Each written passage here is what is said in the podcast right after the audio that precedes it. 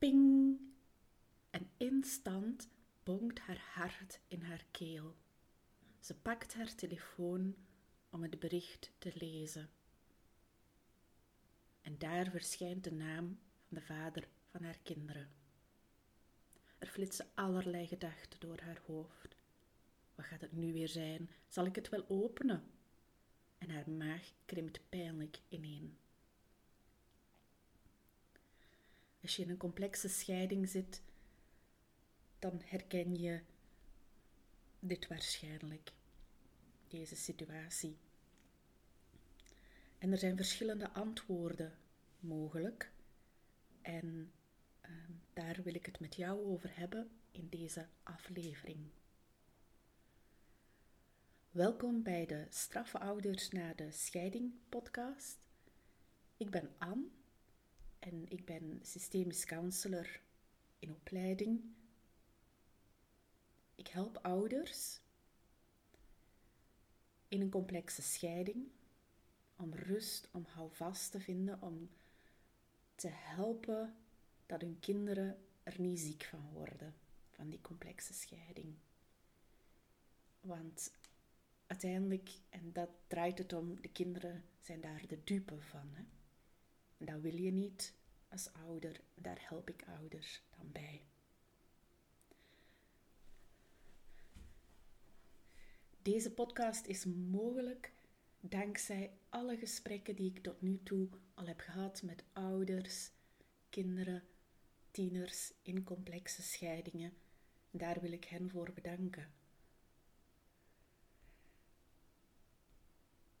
De plek waar ik ouders help, dat is de Glinster Tribe.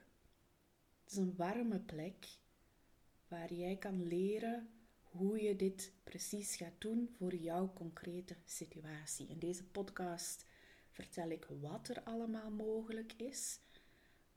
En het doen, het hoe, dat is precies waar ik ouders bij help daar in de Glinster Tribe. En alle info vind je op www.glinster.co/tribe. T-R-I-B-E. Is het de eerste keer dat je deze podcast luistert? Welkom bij je. Heb je al andere afleveringen beluisterd? Ook welkom, fijn dat je terug bent. Als je mij nog niet goed kent, als je en meer wil weten, heb ik een gratis gids geschreven. Is rust mogelijk in lastig co-ouderschap? En je kan die gids gratis verkrijgen op de website www.glinster.co/gids. We gaan even terug naar het fictieve verhaal dat ik daarnet was begonnen. En we waren op het moment gekomen dat deze ouder zag dat het een mail van de vader van haar kinderen was. En ze denkt dat er misschien iets belangrijks in staat over de kinderen. En dat wil ze niet missen. Dus ze opent het bericht. En haar ogen, die scannen het bericht. En zien woorden als slecht bezig zo, tegenwerken, rotmens. Jij wilt niet. Jij dit niet. Jij dat. Niet in het belang van ons kind. Ik heb een akkoord nodig. De hobby. En zo verder. Enzovoort. En al die woorden zijn gericht op haar. Die zijn bedoeld op haar. En hoewel het niet nieuw is om zo'n mail te ontvangen, voelt ze zich telkens toch weer machteloos. Ja, ze heeft al veel gedaan de voorbije jaren om dit te stoppen, om het op te lossen. Ze wil niks liever. En dan heeft ze de gedachte, waarom kan het niet? Waarom? En ze geraakt er niet in verder. Dus gaat ze opnieuw aan de slag met een antwoord. Ze begint een antwoord te schrijven. Want zo'n beschuldigingen, zo'n verwijten, kan kan ze toch niet laten gebeuren? Want ja, de andere ouder zal dit immers ook zo aan de kinderen zeggen.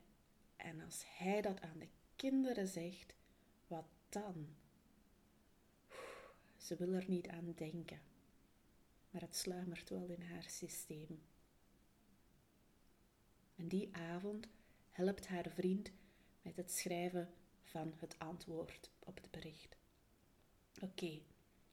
Ze lezen het bericht nog eens na. Het bericht is goed, het is goed bedoeld. En ze verstuurt het naar vader.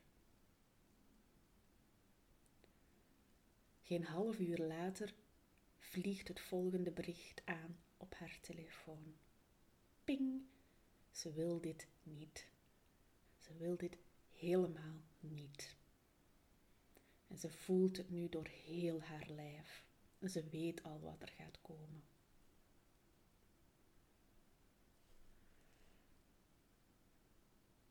Wat ik hier vertel, is eigenlijk nog maar een kort moment. We spreken hier over een halve dag. 1, 2 mails. Mijn ervaring is dat in complexe scheidingen deze momenten zich opstapelen. Opstapelen. De een na de ander, zo'n momenten. En dat de situaties zeer ingewikkeld worden.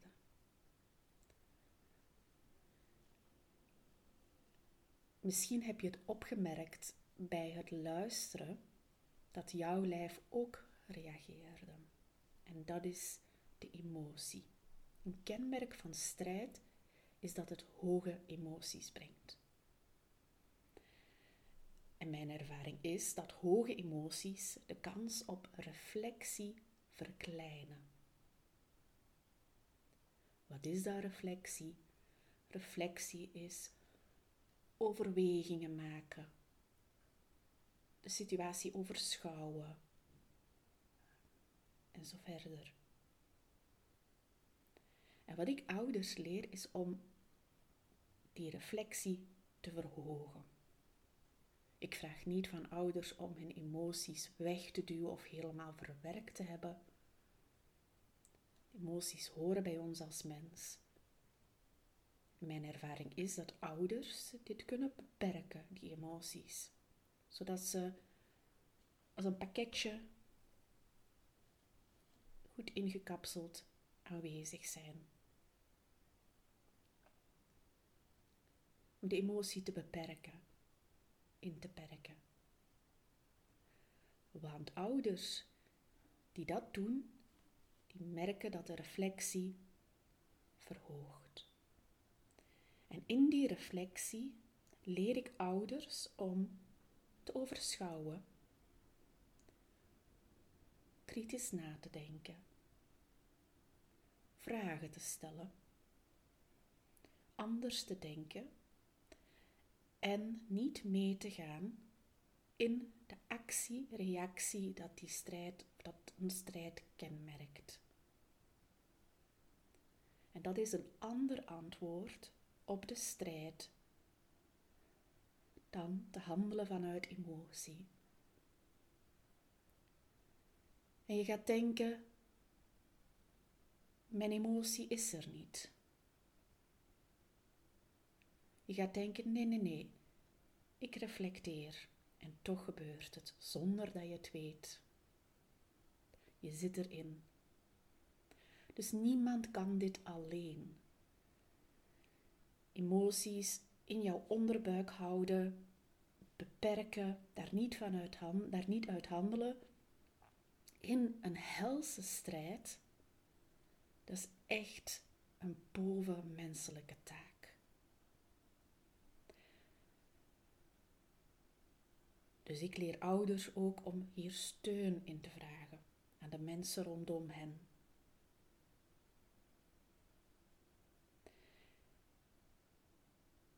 En dan, de acties die dan komen, brengen welzijn. Voor ouders en voor kinderen.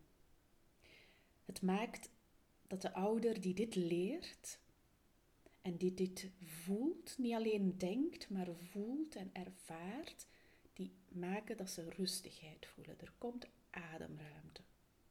Je gaat anders denken, voelen en doen. Bijvoorbeeld, de ouder in dit fictieve verhaal hierboven zou kunnen kiezen om volgende keer niet te antwoorden op het bericht. Ik zeg niet dat jij dat moet gaan doen. Iedere situatie is anders. Het is zoeken. Het is vooral, de ouder zou dit kunnen doen en heeft daar de keuzevrijheid in. Ga ik dit proberen of ga ik iets anders proberen? Maar hierdoor krijg jij wat terug regie. Dus jij kan kiezen om de reflectie te verhogen. Dat is een leerproces en dat gaat waarschijnlijk niet meteen lukken.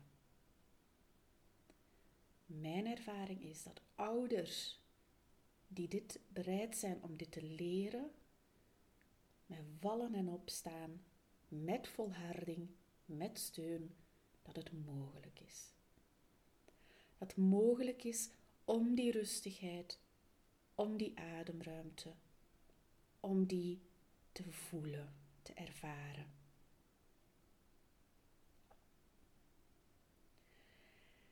En dan wordt die reflectie als het ware een automatisme.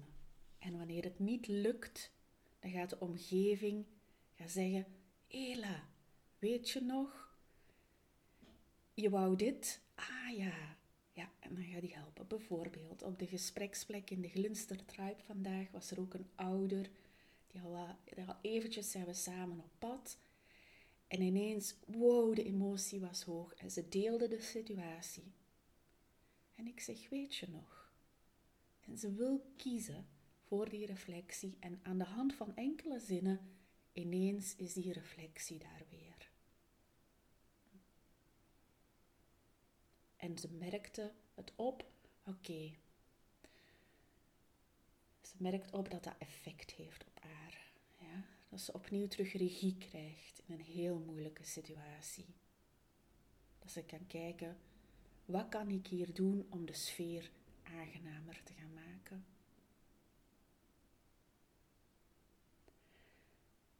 Dus in die reflectie, heb ik daar juist gezegd wat dat precies is? Ja, oké.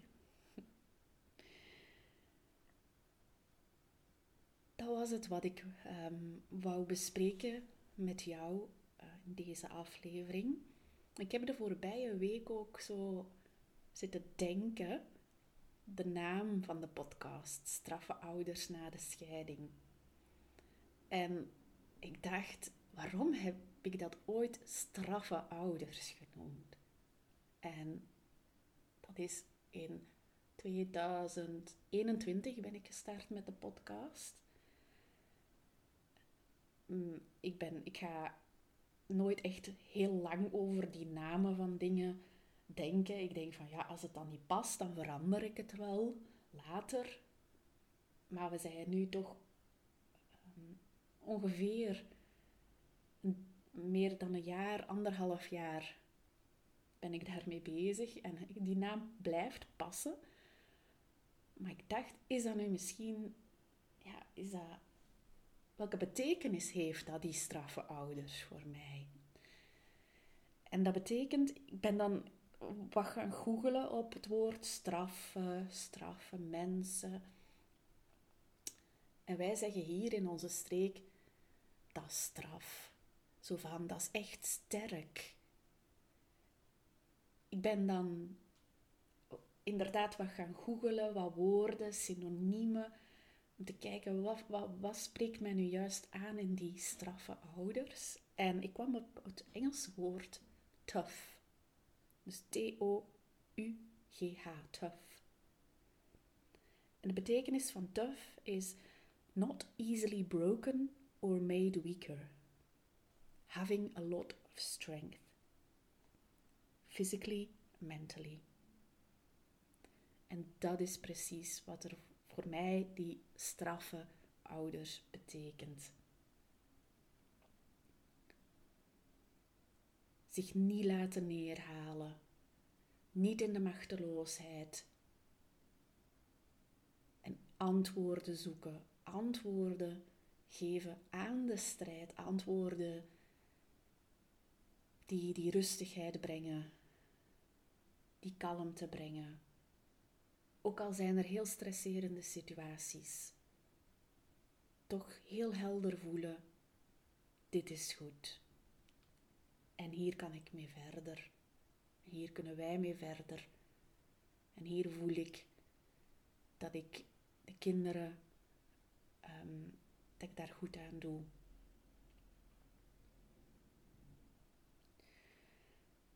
Dus ik zal het misschien nog even in de omschrijving zetten, de straffen. Voilà. Dat was het voor deze week. Ik hoor jou niet. Hè. Ik spreek jou graag terug volgende week in een volgende aflevering. Tot dan!